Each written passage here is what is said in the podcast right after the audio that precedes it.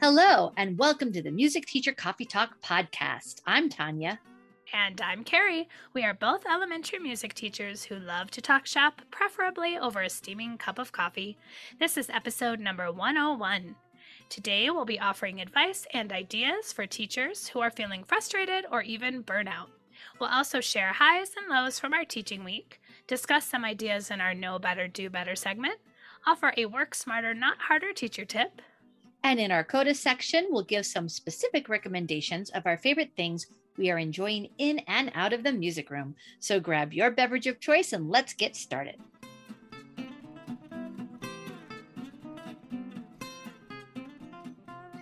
And now comes the time where we talk about a high or a low from our school week. Carrie, how's it going? What you got? Okay, well, first, I want to give a shout out and a thank you on behalf of both Tanya and myself to the Kodai Music Educators of Central California, otherwise known as KMEC. We just presented for them a virtual workshop, and what a delightful bunch of music educators based out of Bakersfield. But we had folks from all over in the workshop, which was really great. A lot of fun, and I'm just sad that I couldn't see them in person. I know. Hint, hint, we'd love to come back. So anyways, thank you for all who attended. Thank you to KMEC for inviting us. We had a blast. All right, so moving on. I will say that this week has been better. I feel like things are sinking in a little bit as far as just like everyone seems to be finally getting in that groove.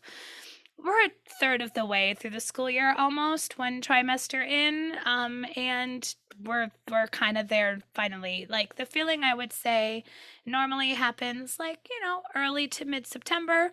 It's happening now in November, and I'm okay with that because at least it's happening. So the point being, things have been good. I will share one specific high. So it kind of starts off as a low that substitute coverage is a major issue in our district. It's a major issue nationwide from what I understand. And it's a major issue in Title I schools such as mine, who might have a reputation for having a challenging population. All that to say, I had to double up on some classes this week. I mean, I was asked to. In our district, the policy is if you have to double up and absorb kids of a class, you do get the pay that the sub would normally get. So, hey, some extra money in my pocket's not so bad. And my classes are small enough at my school, sadly, unfortunately, but happily in this case, that when I double up, it's still not too insanely bad. Like I was around 30 for most of my classes. My first graders in particular, my group that I was supposed to see had earned a fun free music choice day where they get to choose their favorite singing games. And the beauty was that the other class, they just went right along for the ride because they knew all the same singing games too. And, this is the first time I've been able to combine kids in a long time because obviously cohorting last year, we couldn't do that. And so the joy that the students experienced when they realized like, oh, you know this song too? And like everyone was just happily playing together. It was really sweet because especially in my school where I have one of my classes in each grade level is specifically dual language and the other half is English only. Our kids don't get a lot of interaction socially. And even though they have lunch and recess at the same time, they sit separately and then they generally play separately. And part of that is just language. We get that. You want to play with kids who speak your language. And so they do mingle more as they get older, but especially in first grade, they're not mingling a lot. And it was so sweet to see them singing and playing together. And at the end of class, I had them lined up in their two lines ready for their teachers. And I had them turn and face each other. And I just said, say thanks for joining us. Nice to meet you, friend. And they all waved at each other. And it was just like this heartwarming moment of like, we're going to be okay. We are. We're going to be okay. It was sweet. Love it. Yeah. So nice. How about you, Tanya? Oh, mine's a little silly and that's how it is. So I was at my traveling school this past week and a little while back, I was at Old Navy with my daughter and I bought these kind of ridiculous sparkly gold shoes. They're like Vans and they're just completely covered in gold sparkle. And I said, I'm getting these because that'll be a fun thing to wear on Fridays and kind of be like, oh, look here, it's extra sparkly time on a Friday. And so, I've been wearing them But the last time I was at my traveling school, I did not. I forgot to wear them on Friday. And a few third graders were like, wait, wear your Friday shoes. You're not wearing your Friday shoes. And I was like impressed that they like remembered and noticed. So this past week on Friday, I made sure to wear my sparkly gold shoes. And the kids, they made comments and they're like, oh, you're wearing your shoes today. You're wearing your Friday shoes. So it's one of those things where I think that when I was a younger teacher, I kind of like maybe inwardly rolled my eyes at teachers who had like little kitschy things that they, you know, did that they tried to be known for. And I just thought that was kind of silly or whatever. However, now I'm embracing that because, you know, we need to be able to connect with kids on all levels. And if me wearing these sparkly shoes gives them a little thrill and gives us another place to connect, then I'm doing it. That's cool. I love it.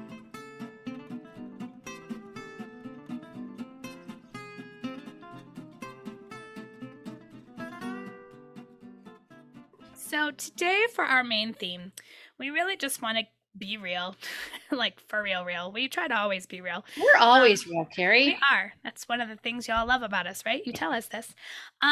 You know, this has it been a hard year? It's been a hard year. And we're not going to so much go into the reasons why, because we feel like you already know. There are lots of other great, you know, podcasts and people to listen to who talk about this and are talking about self-care. I just want to mention, we've talked about this podcast before, the Cult of Pedagogy podcast with Jennifer Gonzalez, which I love listening to, even though it's a general education podcast. There's so much going on. One episode I just want to do, I'll do an early coda, is recent. It's episode 179. She titled it, Teachers Are Barely Hanging On, Here's What They Need.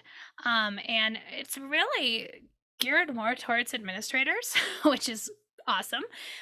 If you feel so inclined, maybe forward to your administrator. I was considering it, honestly, not in like a, hey, I'm mad at you, so listen to this and know why, but because I know my administrator is always asking for feedback. So I kind of feel like, well, hey, here's some general feedback, not necessarily from me, but this is how teachers are feeling right now. And here's a really great, succinct understanding of it. But all that to say, it was also just great to listen to, just for the like, putting words into my head of how I'm feeling, because sometimes I don't do the best at articulating my feelings. I'm a better writer than I am speaker. So anyways, just listening to that podcast was really helpful. So yeah, we're going to just talk about how we're feeling and then some ideas of what's keeping us going, because we are still going. We're teaching. Tanya and I are in the trenches right along with you. I don't necessarily love that phrase, but we are currently teaching public school music education, just like so many of you. And we're feeling it too. But we have ways that we keep ourselves going and keep each other going when we're feeling down. So that's what we're doing today. Exactly. And it's funny because it seems like a hot topic right now, like you were just saying, because I was actually going to mention the 10% Happier podcast with Dan Harris, because he talks to the author of the article that came out a few months ago about that feeling you're feeling is called languishing. Do you remember this? Yes, you've mentioned it a few times. So, and I'm not pulling it up right now, but anyway, 10% Happier podcast. We'll put it in the show notes. Yeah. But that's just been very interesting. I'm one of those people that I like to lean in and know more about, okay, well, what's going on with me and how can I be happier? Or how can I cultivate some habits that would lead towards that? And anyway, so that's kind of what we're going to be talking about today. So it's not all 100% self-care. You know that you need to go to bed. You know that you need to drink your water. You know that you need to exercise. All of these things that are self-care, that a lot of them are not necessarily very exciting. It's not, as people say, all about massages and bubble baths. Right, but right. I am really just coming at this topic as a little bit of resilience, a little bit of know what you need personally, and a little bit of here's some things that have worked for us kind of thing. To not sound cheesy, but finding the joy in what we do every day. Yes. Because without joy, we will burn out very fast. And we will talk about that, about knowing yourself as a teacher and cultivating the joy. Yes. Yes. Yes. Okay.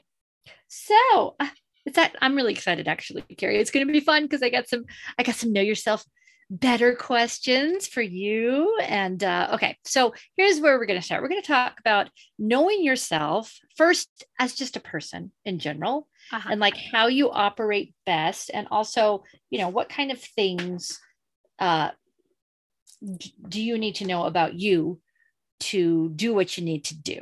Okay. I'm one of these people that I often, if I'm going through a hard time, I don't know about it until a few months afterwards. I'm not always aware of what's going on. It's hard for me in the moment to recognize that I am languishing, or whatever term you want to listen to. Oh, we're going to have so many links on this one. This will be fun. Okay. So Carrie, knowing yourself as a person, I just picked a few questions.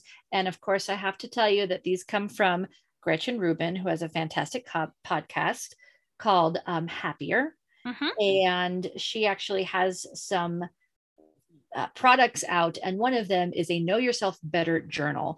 Okay. And every page has like a question that just kind of zones in on something specific. So I've picked my 4 or 5 favorites that I want to ask you. Okay. And then are you going to share yours after you've asked me?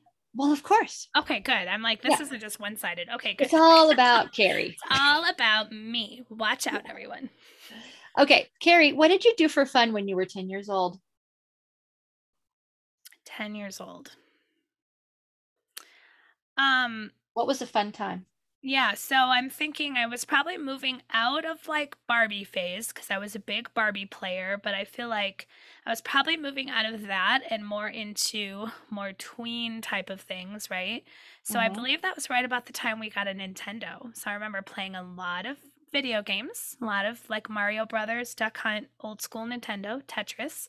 And I feel like that was the time I really started to get into like blast the stereo on full blast and sing along and pretend like you're on the stage at the Grammys when no one's looking, because I was a latchkey kid, lovingly. And so I would come home from school and I would like turn on music and eat a snack, and I would just dance around my house singing a lot. I'm an only child too, so I had to keep myself entertained. So yes, I would say video games and music were probably my go-tos. Awesome. That's so funny because it's going to sound very familiar, because I also, when I was 10 years old, I started collecting records and saving up my allowance to buy records when I was 9. And so when I was 10 years old, I spent most of my free time listening to records and singing along and reading all the liner notes and learning as much as I could about the music I was listening to. Yep. I love liner notes. I miss them. I miss lyrics on inside sleeves. I'm sorry, I'm dating myself. But yeah, and I would sing along at the top of my lungs and get goofy. And yeah, so that was like the thing that I loved to do when I was 10 years old. So this is something that, you know, we can remember. Things that you might have loved as you were 10 are things that you probably should be doing as an adult. Yeah. So, which is funny because that's really one of my like ways to escape. I mean, I still do enjoy video games. I am one of those people. I don't spend a ton of time on it, but when I just really want to zone out, like I'll just play like Zelda on the Wii because it's like Fantasyland and I can just get into it and it's relaxing and it's great. So yeah, I'm not ashamed to say that video games still play a part in my life, not as much as they used to. And then obviously music does too. There's nothing better than blasting the radio and singing at the top of your lungs, right? Exactly. And you know what? This is something that we, as music teachers, that I think we all know, but we don't talk about. Singing feels awesome physically, right? Yes. Yeah. So. And this year I went back to singing in my church choir. I took some time off, but I decided to go back for no other reason than just for me, not for the guilt of it, I do enjoy the social time. I do enjoy seeing some of my friends, but because it literally just feels good, and it feels good to sing. And that has become a wonderful thing, especially this year. I don't go every week because I know some weeks I'm just busy and I can't. But when I can go, I go, and I love it. Okay. Yeah. Awesome. All right. Next question. Okay. Do you use clothes to transform your mood or to put yourself in a certain mindset? 100%. 100%. Like if I know I'm going to have, can I expand on my answer? Well, yeah. Okay. Like if I know it's a tough, stressful day, I dress nicer or dress in an outfit that I just like really, really love because it makes me feel good. And just today, oh my gosh, I just showed Tanya because I'm resuming right now and I showed him, I just got myself some flowery Doc Marten boots a la 1990 something Claire Danes, My So Called Life. I have wanted these boots forever. I decided to treat myself, not that I'm promoting like putting yourself in a financial situation where you rack up credit card bills, but you know, if you have the means to treat yourself in once in a while, do, because I'm so excited to wear these boots and I feel like they're going to put me in a great mood. And then on the days where I just want to feel cozy, then I dress cozy. You know, it's not about slumming it, but like sweaters and things where that's going to provide comfort to me, not just because it's cold, but also maybe I'm feeling down. So I give myself that comfort with my clothes. Totally. Wow. Yes. And your Doc Martens are super, super cute. I'm so excited. Yes. I had a pair of loved Doc Martens that I remember the first time I went to Europe, me and my now husband, I trampled all over the place in those things. They were not flowery, but they were my very favorite pair. I still have mine from high school, but they were like the red ones. They had like the red stuff and you can't buff those out. They're like crackled, like they're so old, they're crackled, but I wear them occasionally just like for the fun vintageness of them and they still fit and they're comfortable. So there you go. Exactly. Okay. You, Tanya, clothes? Oh, yes. 100%. That's my, for sure. If I'm feeling like, okay, I need to like up my game, then I'll try to dress a little more nicely. And then very, very much this fall, I've just got like a uniform. I'm wearing black leggings and a long sweater because I'm having trouble feeling comfortable right now, you know, physically comfortable. And I'm trying to move. I'm doing a lot of movement things, especially with kindergarten through second grade. And I get really irritable when I am trying to move around and I feel uncomfortable. And so I don't like it at all. Yeah.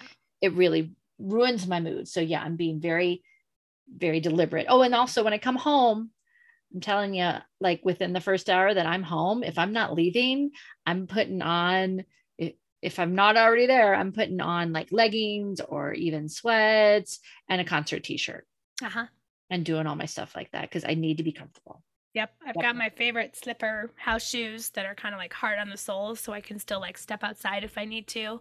And those are on immediately. Yes. Take off Doc Martens, put on slippers. That's going to be my routine. It'll be like Mr. Rogers and his sweaters and shoes. Yes. Yeah. There you go. Cool. Okay. Next question. And I know which one you're going to say. So, but this will be fun. When considering the pace at which you prefer to work, are you a marathoner, sprinter, or procrastinator? Wait, marathoner, sprinter, or would you like some more just descriptions?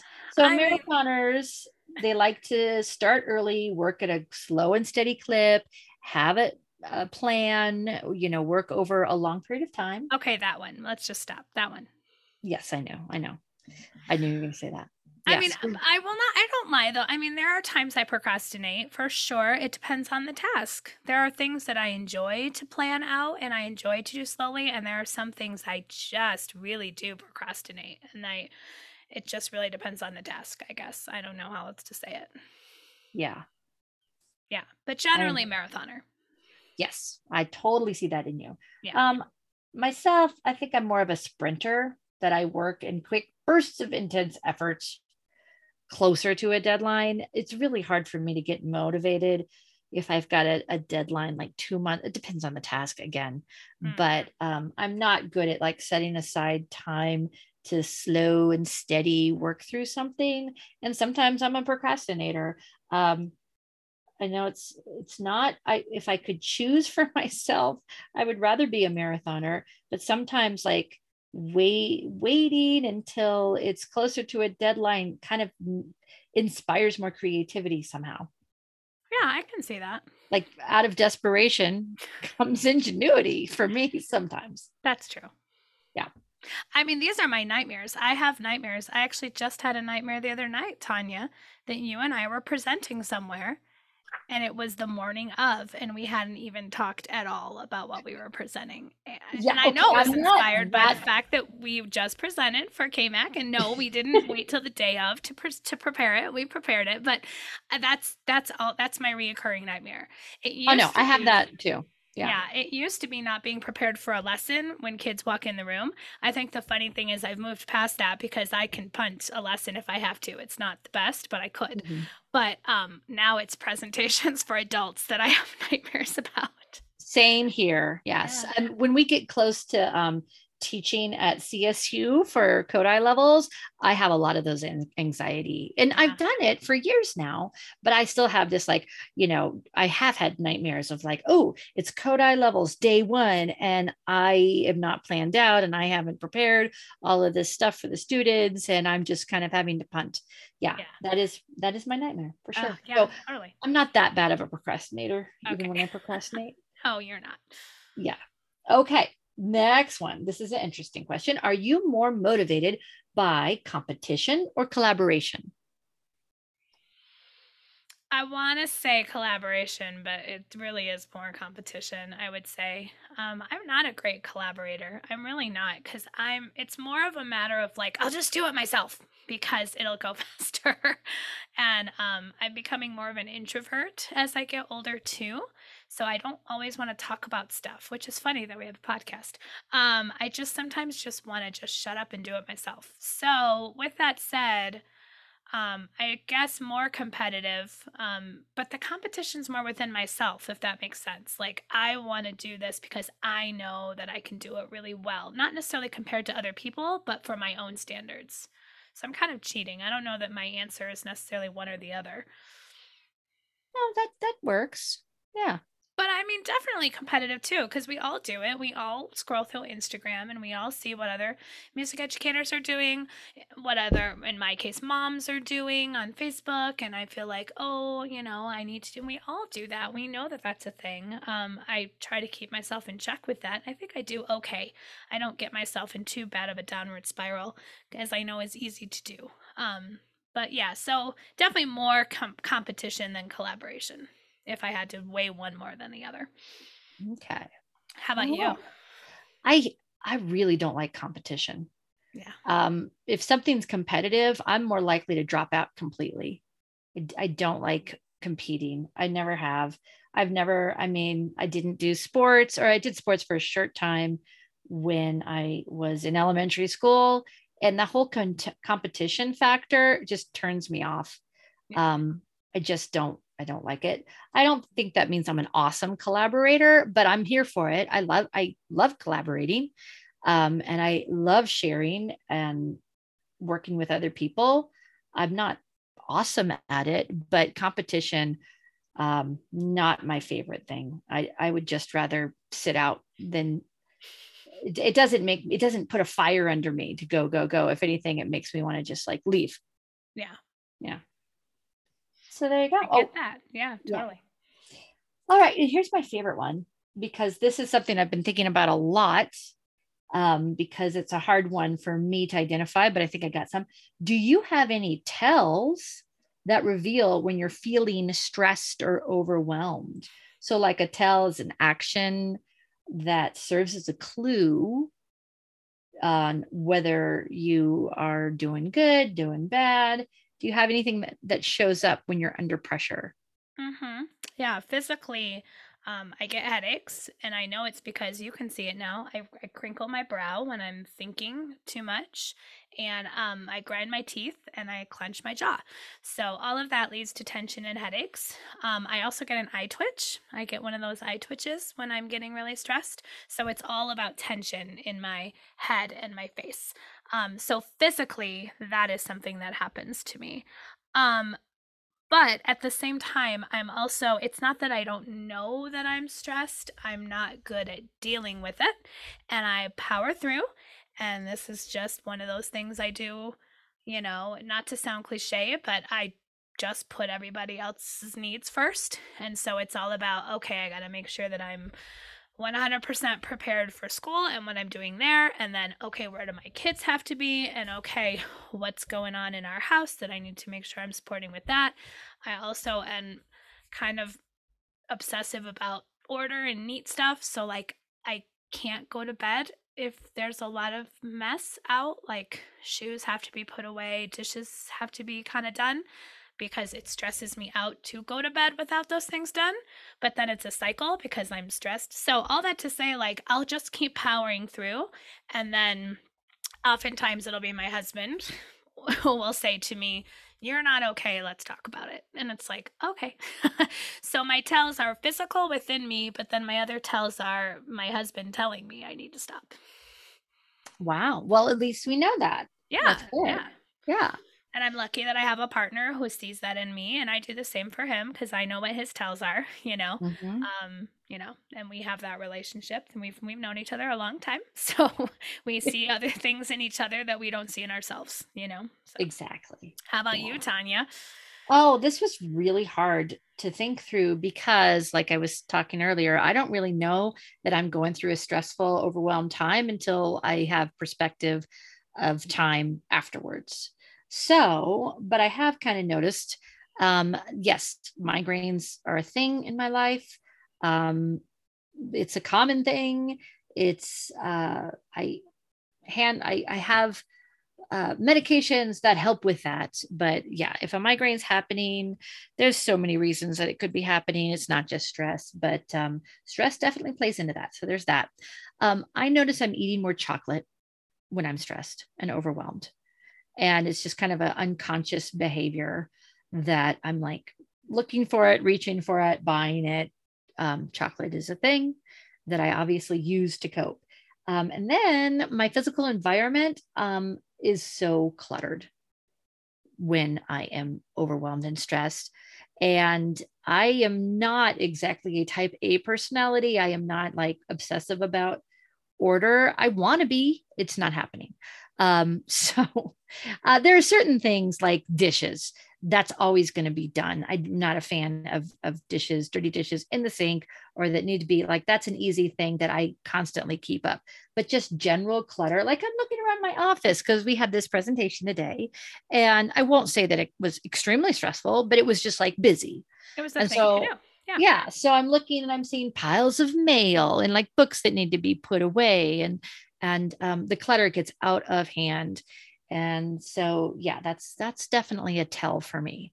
I mean, I'm the opposite. If everything is neat and tidy, that's almost a tell that I'm not well, because I go into overdrive with that. Like before our presentation today, even though you can't see the rest of my office in my Zoom, I cleaned up the office because for me, if I see piles, it stresses me out and that makes me feel worse. So it's kind of a vicious cycle in that way, but. Oh, I hear you. I mean, the piles stress me out for sure, but that doesn't mean that I'm going to like.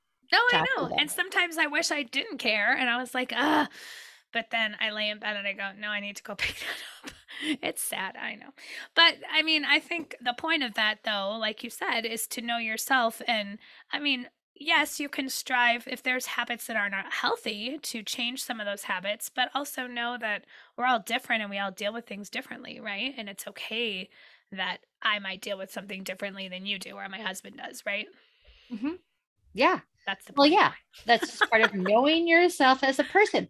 Yeah. So, and by the way, I want to reference all these things that I'm like stealing from, I mentioned the Gretchen Rubin, and that's where those questions came from. But also I've been pouring through this book that I've had for a while now called Onward by Elena Aguilar.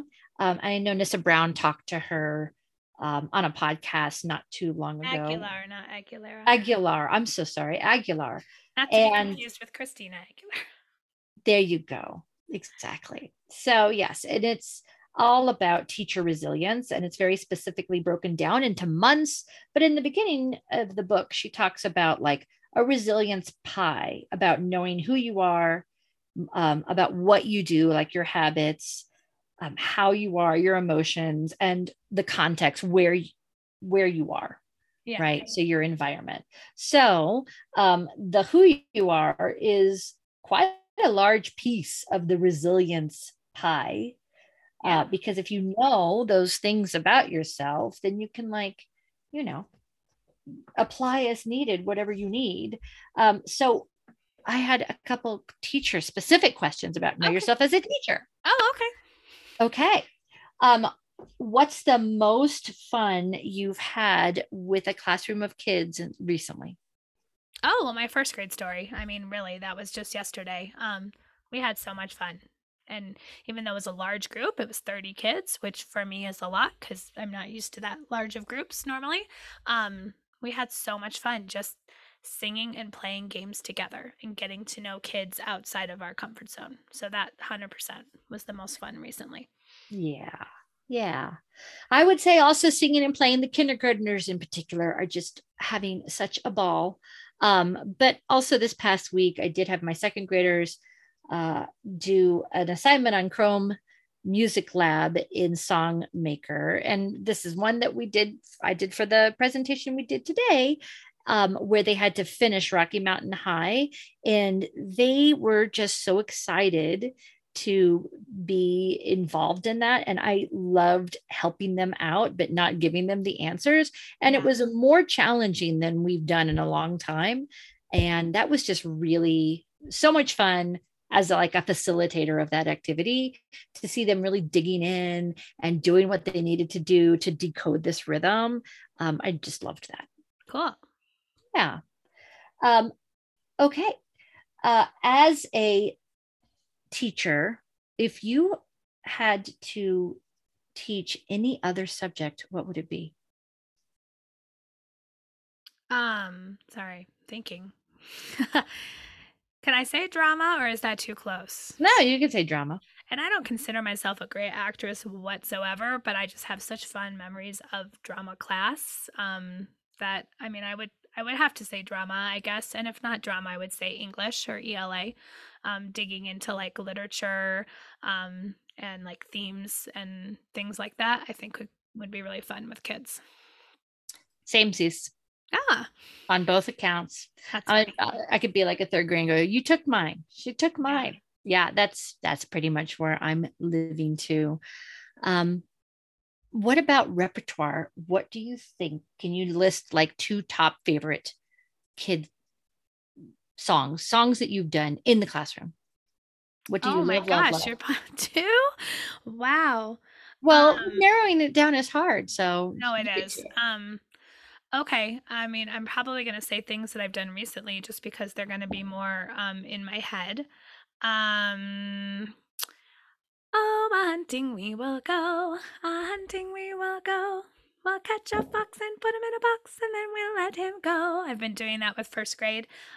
So much fun. Then, you know, there's the picture book that has all the different rhyming.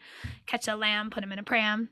Catch a bear, put him in underwear. And they just laugh and they think it's so funny.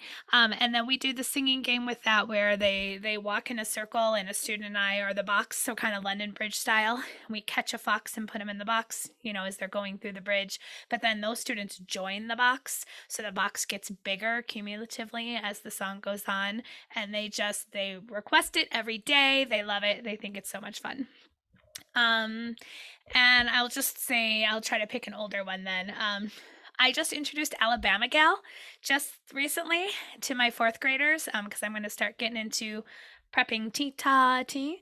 But that is without fail, kids just love Alabama Gal. Like there's something about the tune and then obviously the dance. Now I will say this particular class was not thrilled about joining hands and sashaying down. And I know a lot of that is, you know, coming off of not joining hands and being used to those kind of things. So I just kind of asked them to try it. And once we started getting into the flow and the game was just kind of to that point where we were just moving and grooving and I wasn't having to like stop, give directions. And it was just happening naturally. They loved it by the end. They're like, can we do it again? I'm like, ooh, maybe next time. So both of those songs, I just feel like are songs that kids just love. And because they love it, I love it. And it just makes it fun to teach and fun to do with them. And we can just have that joy together. Yeah. Awesome. What about mine? Mine are similar. Okay. So not exactly the same. So I'll go younger first. It's so cliche sounding, but I tell you what, I love London Bridge because it's one of those songs that everybody should know. And yet when you introduce it to kindergartners who don't really know it, it's, you know, the making the bridge and trapping somebody. It's just such a joyful song, and they love it. I still love the song. It's simple and it's joyful, and they want to do it again and again and again. And yeah, London Bridge is just always a huge hit. Nice. And I'm not going to get tired of it.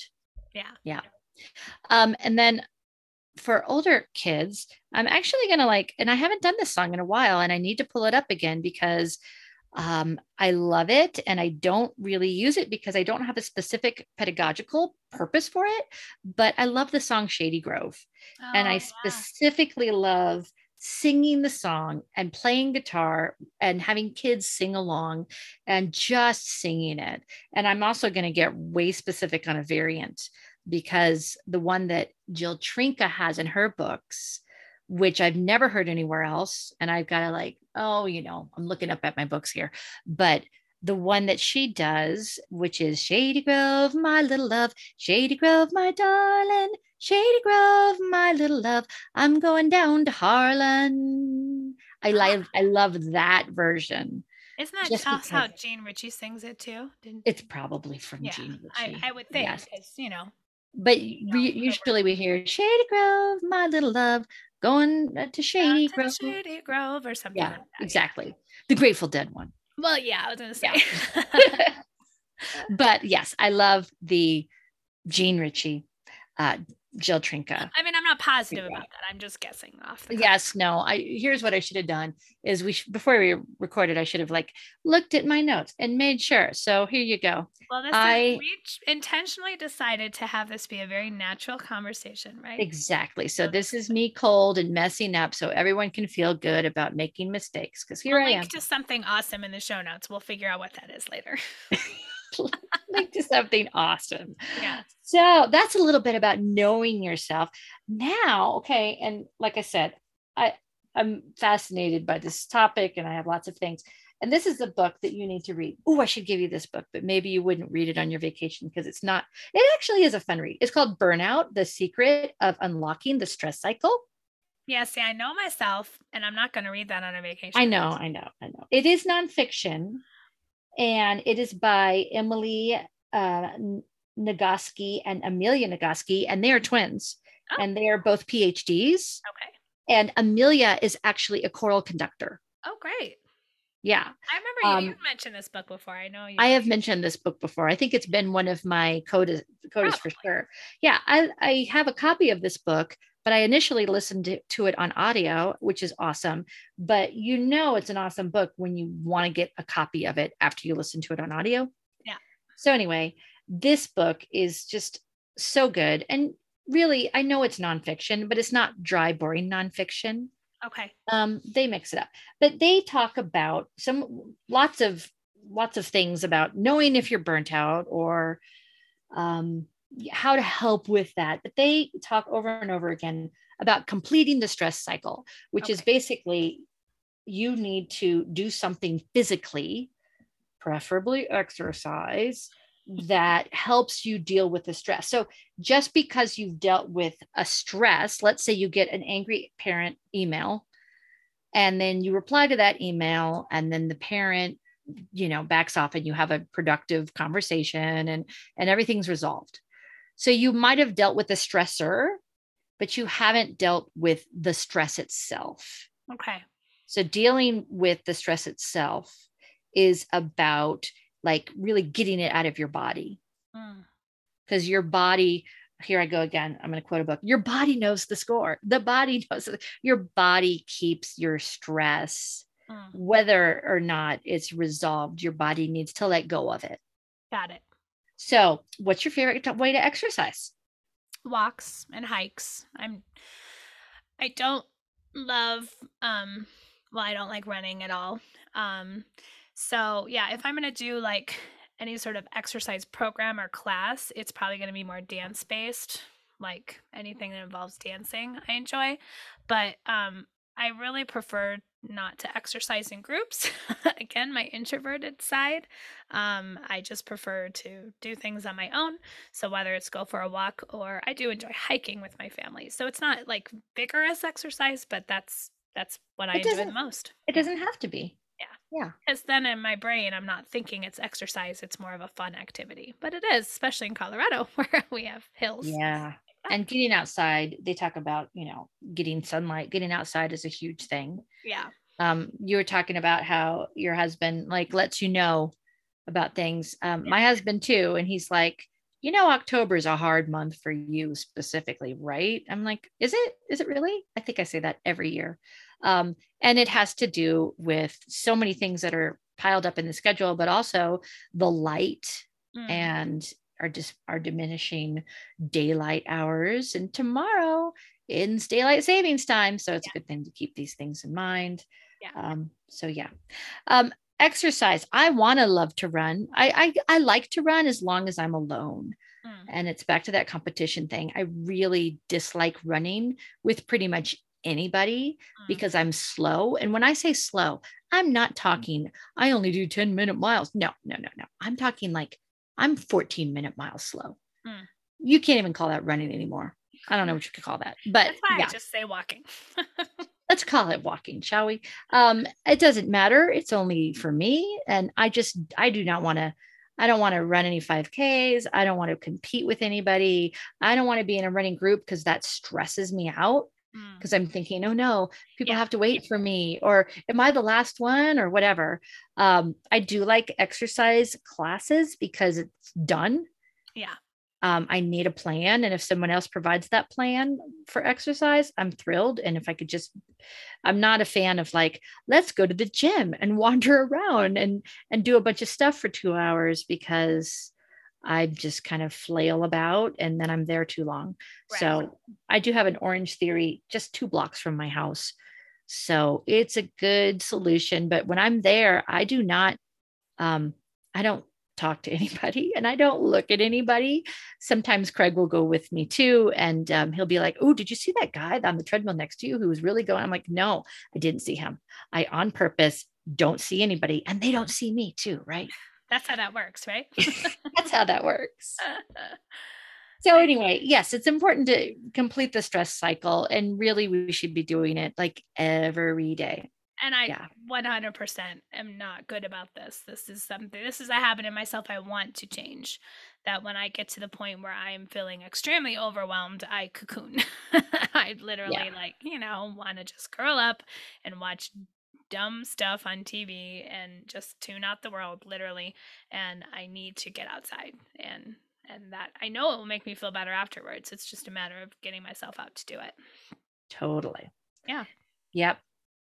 And then lastly, I just wanted to include a little quote just because it's fun and cute, and I didn't write it down. So I'm going to have to quick look for, well, I did write what it is, but it's this idea that it's from Ted Lasso, which I mentioned a few weeks ago. And I know a lot of people have been mentioning Ted Lasso because it really is an excellent TV show. And I am not a fan of any shows related to sports. I never watched Friday Night Lights. I never watched like all the movies that are big, rah-rah, go sports ball whatever. Yeah. Hey, this sports ball, they were at the bottom of the league and then they ended up on top and yay, not my kind of thing. But Ted Lasso is not really like that. It's just different. And you should see it, Carrie. You would like it. You really would. So anyway, the Ted Lasso goldfish quote is, he says to one of the members of the team, you know what is the happiest animal on the earth? It's a goldfish. And you know why? He's got a 10-second memory. Be a goldfish. Nice. And as the older I get, the more I am more like a goldfish, that things that have been huge stressors that caused a lot of angst, I tend to forget them pretty quickly, which is great because I feel this is how I can go on. Not that everything happening is horrible, but just that if I really internalized all the things that happen, and if I really like investigated them and thought through them and took a hard look at this, that, or the other, I could not teach. I could not have a career in teaching, right? There are some things that happen that, yes, I do need to consider and make changes in my teaching or my communication or whatever. But there's a lot of stuff that happens that doesn't have anything to do with me. Yep. Yeah, I will say I am definitely not a goldfish. I'm the opposite. I will let something stick. You're an elephant? It will replay in my head. I will replay that conversation. I will replay that interaction with a student or with a parent or whatever over and over and over in my head until it makes me physically nauseous. I mean, this is something I know about myself. So can I share a little strategy that I have?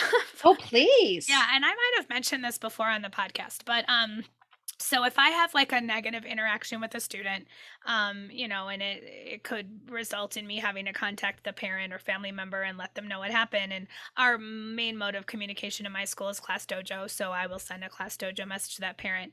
I will then, like that same day in that same planning period, if I can, write 3 positive emails to other kids who are just always doing great. And I will say, yes, it's for the kids, but it's just as much for me, because what inevitably happens is I get responses from parents, and a lot of times it's, oh, that really made my day. Thank you so much.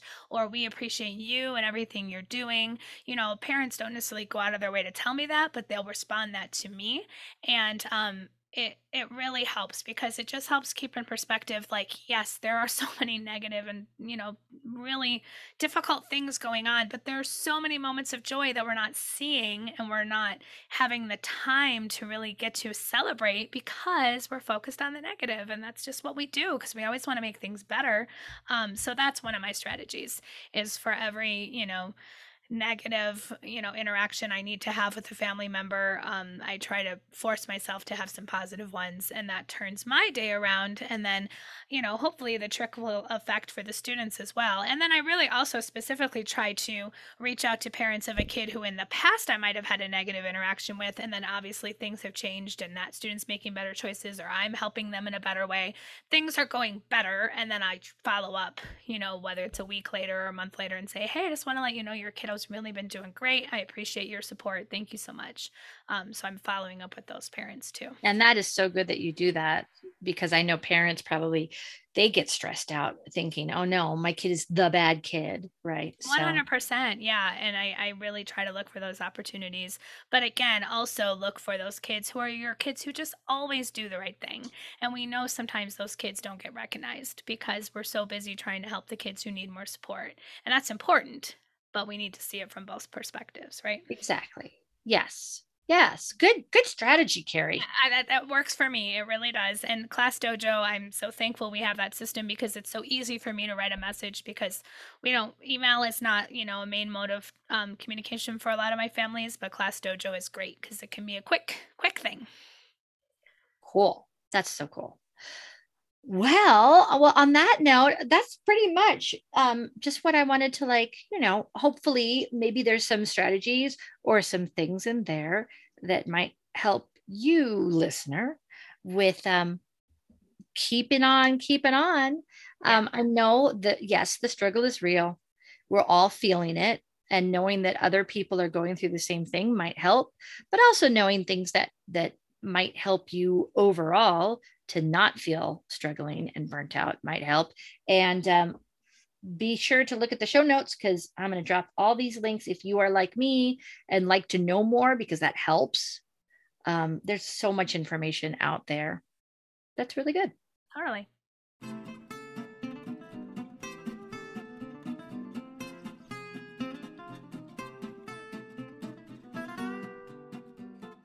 And now it's time for our Know Better, Do Better segment, where we consider a practice that we need to think through and make sure we are being sensitive and advocates of all of our students. So, Carrie, What do you have?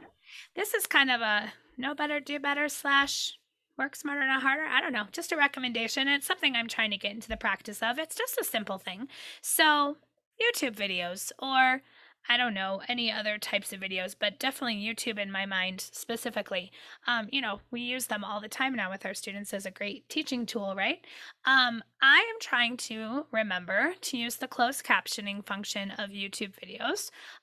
In my school population, I don't necessarily have any students who are hard of hearing, but obviously if you do, that would be an accommodation that you would provide. Well, you might and not know it. Well, no, okay, I take that back. You were 100% correct. It's an accommodation that I think is good for all people to provide. And this is my point, is that with YouTube videos, closed captioning is often right there. It's really easy to click on and it's easy to have. But in my situation where I teach, I think more about my English language learners. And if you are like me, where you have a very high population of one specific language. So in my school, it is Spanish. And I'm talking about like for older grades where kids are fluent readers in that language. It's really great to be able to turn on the closed captioning of video in their native language. So if I'm showing a YouTube video and I'm clicking on the closed caption, the video itself might be in English, but it'll auto translate into Spanish. And it does go quick. I mean, obviously we know captions go very fast. So again, this is definitely going to be for students who are, you know, fluent readers in their native language. So older kids specifically, but it's just a habit I'm trying to get into. And no, not all YouTube videos are going to have that accommodation or have those captions available in multiple languages.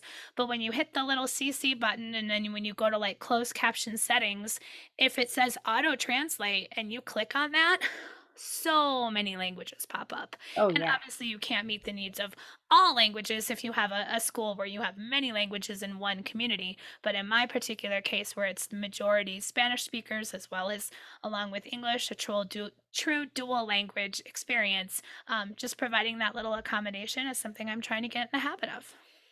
Totally.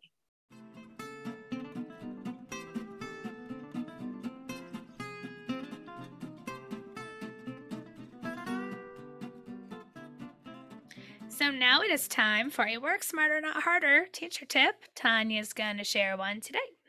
All right. Okay. I say this. Here's something you probably already do, but in case you haven't, something to keep in mind. When you make something on Google Slides or on PowerPoint or whatever, make a master copy. For example, for our presentation that we did earlier this morning, I had made a poison pattern game with a low-la tone set, but it was easy to put together because I really had a master copy of it. And initially I had made a somi-la poison pattern game with this.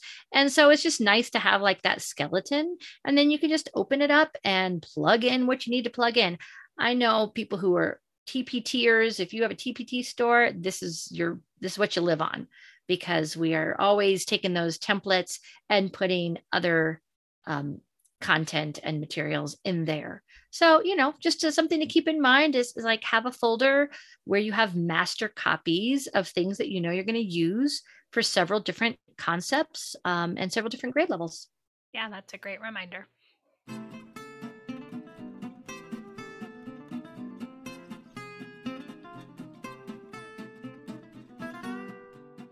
And now it's time for our Coda section where we share something fun we've been enjoying in or out of the music room.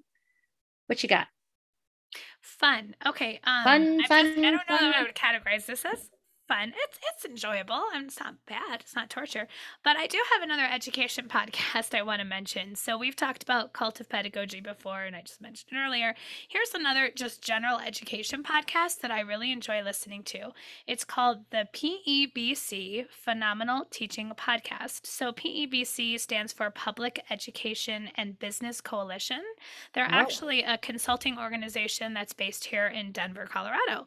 And I know this because we've had consultants work in my school before, and I actually have a very good teacher friend who's a kindergarten, was a kindergarten teacher. She was my daughter's kindergarten teacher.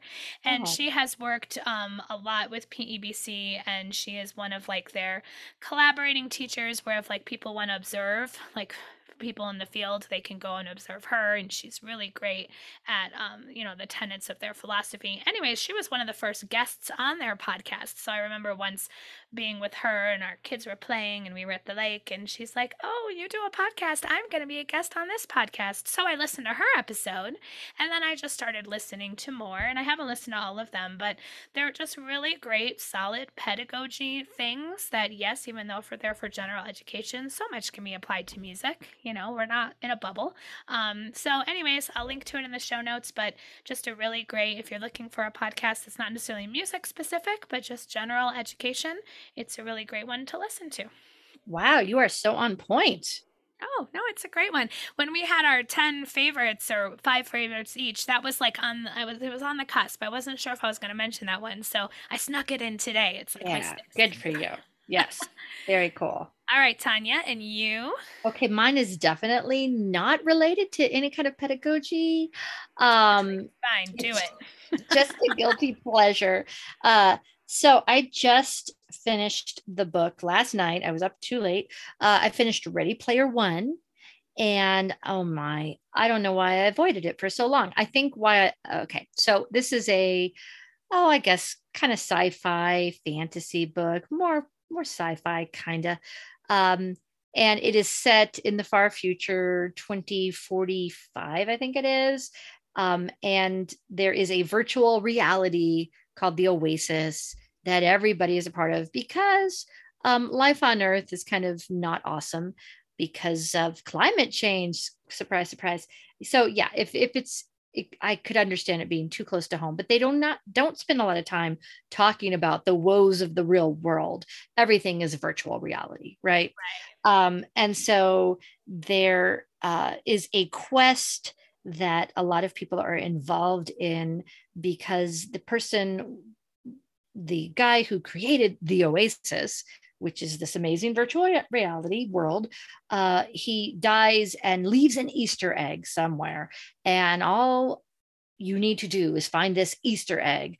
But in order to find this, you have to be very well versed in all of this guy's obsessions. And he grew up in the 80s like me. And his obsessions are early video games, early like D&D games, music from the 80s, TV shows, movies from the 80s. And oh my, I'm a sucker for a good 80s reference, especially if it's music. I am there for it. But right. Carrie, you have to read this because you will get more of the video games references that went over my head. I got lots of music references and movie references. But it was just so much fun. This book, so much fun.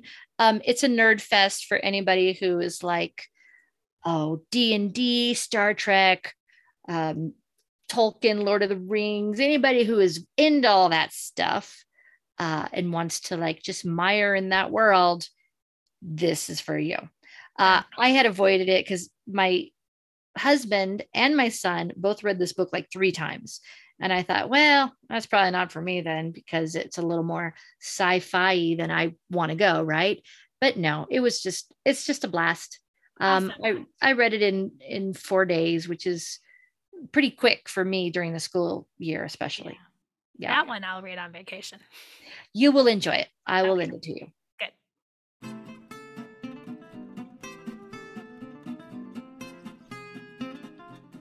We've reached the double bar line. Thank you for listening to Music Teacher Coffee Talk.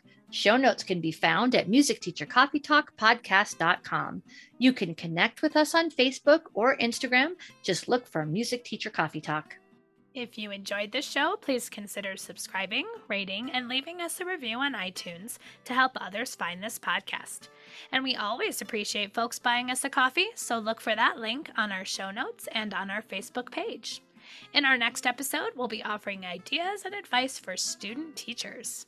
Until next time, this is Carrie. And this is Tanya, wishing you happy musicking.